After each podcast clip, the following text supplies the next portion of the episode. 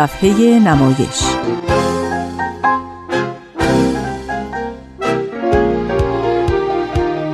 فصل دوم.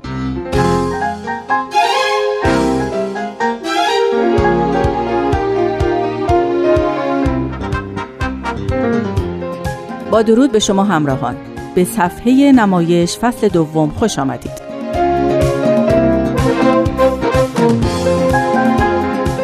امروز بخش سوم و پایانی سرگذشت اسماعیل خلج نمایشنامه نویس صاحب سبک و مبتکر ایران رو خواهید شنید. همینطور بخش دوم و پایانی قسمتهایی از نمایشنامه حال چطور مشرحیم اثر این نمایشنامه نویس رو به شکل نمایش رادیویی به شما تقدیم می‌کنیم.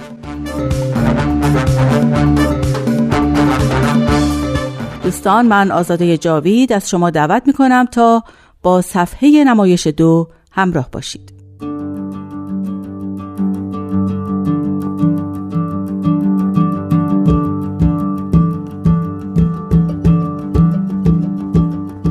به قول بهرام بیزایی نویسنده و کارگردان اسماعیل خلج یکی از بهترین گفتگو نویسان ایرانه.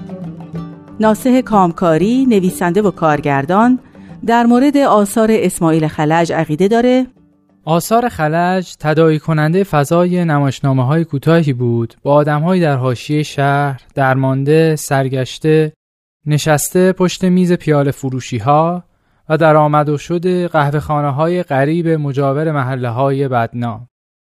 یادآور پایتخت ناقص الخلقه که بعدها تهران پر از تناقضات اجتماعی، طبقاتی و فرهنگی از اون سر برآورد.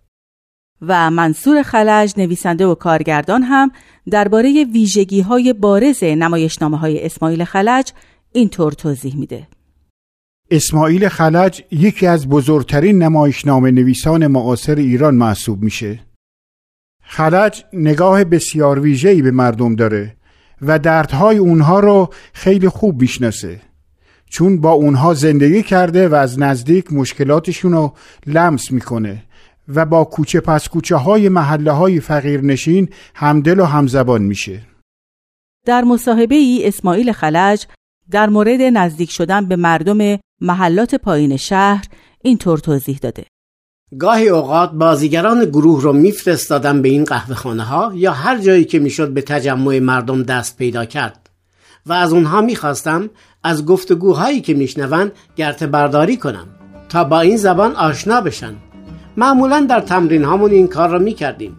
بچه ها می‌رفتند و هر کدوم صفحه‌ای می آوردن نه به خاطر اینکه من از اونها استفاده کنم به خاطر اینکه خودشون با اون محیط آشنا بشن.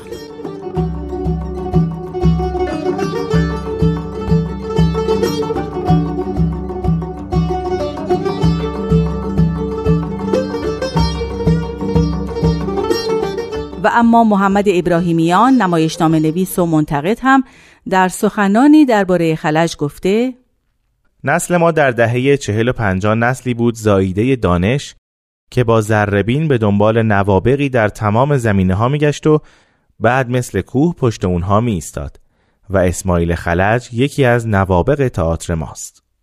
او در متنی که برای خلج نوشته بود گفته با حال چطور مشرحیم در شهر طوفانی به پا کردی اسماعیل دردونه تئاتر ایران با گلدونت با ما چه کردی؟ این شخصیت ها را چگونه یافتی؟ حال چطور اسماعیل؟ آیا گلدونه پژمرده است؟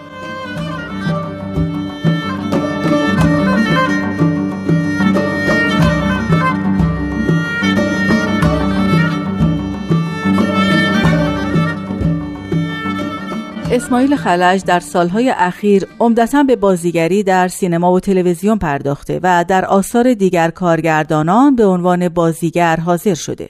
فیلم هایی که او در اونها نقش هایی به یادماندنی ایفا کرده. از اون جمله چشمه، یک تکه نان، همیشه پای یک زن در میان است، پا به رهنه در بهشت و فیلم های بسیار دیگه.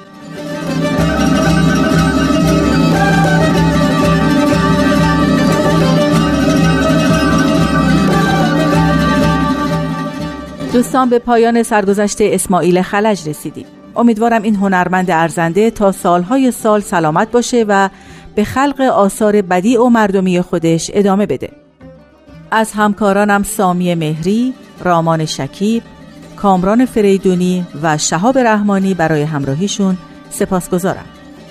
حالا رسیدیم به بخش پخش نمایش رادیویی صفحه نمایش. قسمت دوم و پایانی بخشهایی از نمایشنامه حال چطور مشرحیم اثر ماندگار اسماعیل خلج.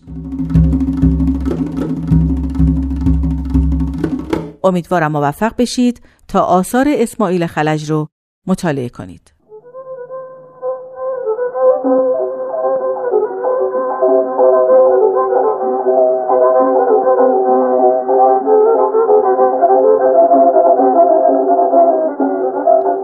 حال چطور مشرحی؟ نویسنده اسماعیل خلج. کاری از واحد نمایش رادیو پیام دوست. کارگردان آزاده جاوید. بخش دوم.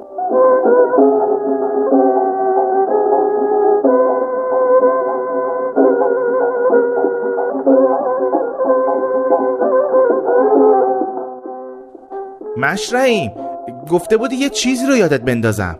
یادمه. تعریف کن ببینم. چی دیدی که ما نمی‌بینیم؟ از غذا شما هم می‌بینی.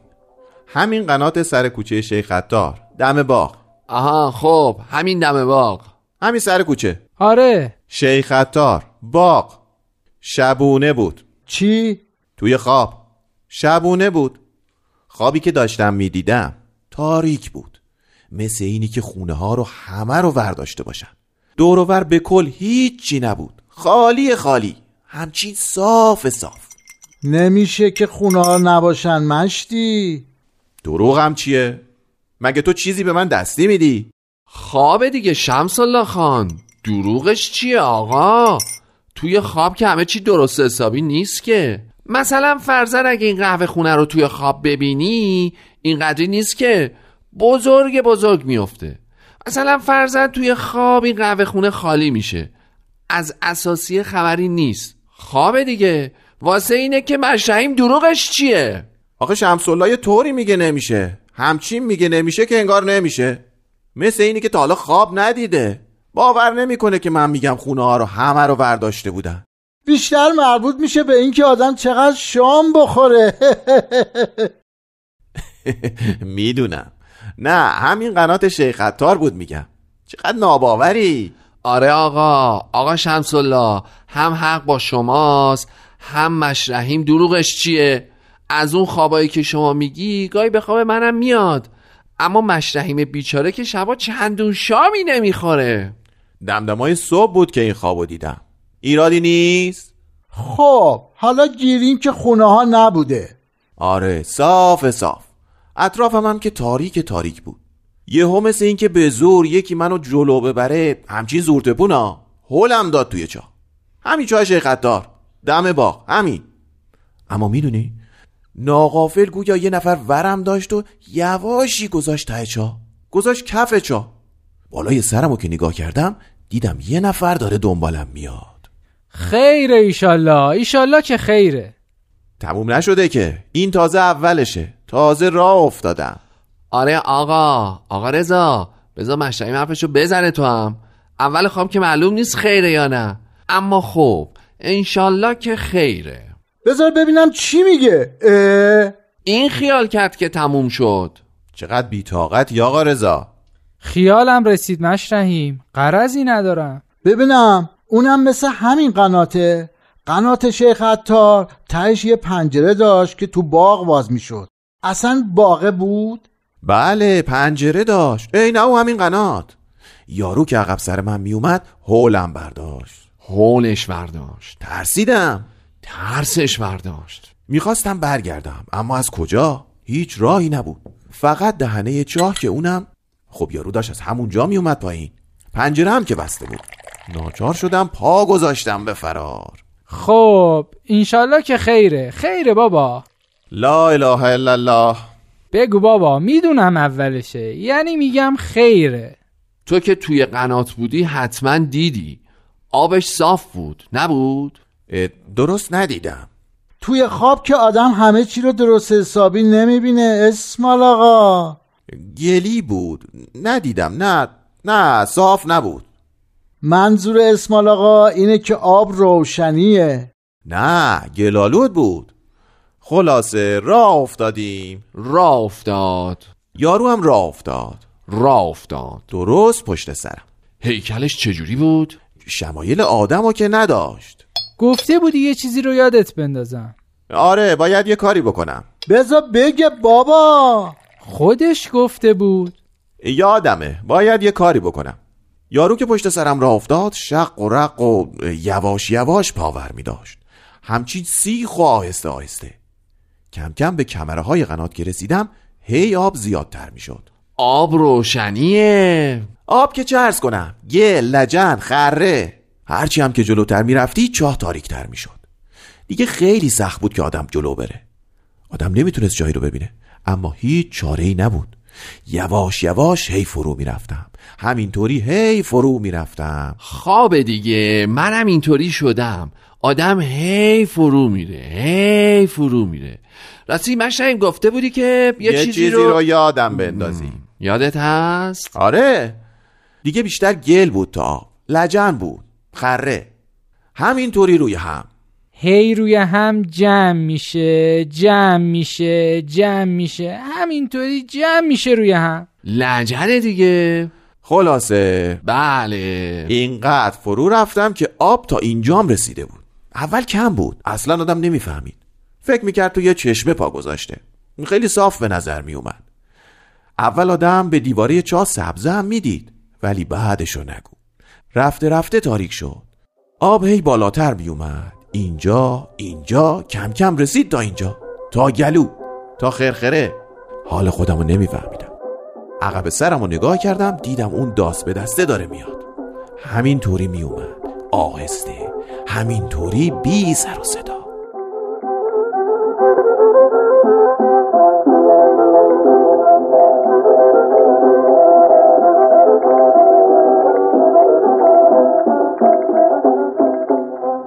مشرعی این که اومد پیت کو گم نکنه اینجا رو. اون گم کنه؟ ابدا خیر. غیر ممکنه نه خیر. نه بابا پیدا می‌کنه. اون همه جا رو بلده. سر بزنگا پیداش میشه. هوشی که اون داره خبری ازش نیست. دیر نمیشه. چون بلیت گرفتی میگم ها می‌دونم. دیرم نیست. پیداش میشه. هر وقت که بیاد میرم. نه خیر. وقتی قراره بیاد میاد دیگه. گفت میرم بازار یه چیزی بخرم. زود برمیگرده. پلک به هم بزنی اومده. ببینم. حالا شما چرا اینقدر عجله دارین که من برم؟ ما از خدا می‌خوایم نیاد. این چه حرفیه مشتی؟ بابا ای والله. ای آقا تو چه فکرایی به مغزت می‌زنه؟ تو خیلی هم آدم خوبی هستی. فقط شمس الله می‌خواد سر به تنت نباشه. ده برو گورتو گم کن پسر نفهم آدم باش ابوالفضل. بگو پنجشنبه ها بعد از ظهر. اه، میگم مشرحیم. اونجا هم بری هر پنجشنبه چتی رو می‌زنی ها؟ پنجشنبه به پنجشنبه یه چتول با یه گل که بهار نمیشه. هفته یه دفعه. آخه با یه گل کجا بهار میشه؟ باقیشو نمی‌خوای بگی مشرحیم آه من به یه نور رسیدم. به یه روشنی. نور؟ نور دیگه امو نور دیگه آقا. آدم آروم آروم به نور می‌رسه. توی خواب اینطوره. اما حتمی که نیست. نور مال قنات اون خیابون بود. ها. آره دیگه. ها از دهنه چا افتاده بود تو. آره روشنی افتاده بود تو.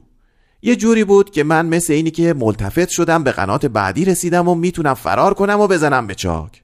فرار؟ فرار دیگه. می‌تونست فرار کنه. ده تو دیگه چی میگی؟ هر کی هر چی میگه تو جواب میدی. خب دیگه حرف دیگه. امسال اینطوریه. نه دیگه اینجا شدی پامنبری چی شده حالا مگه؟ حرف دیگه.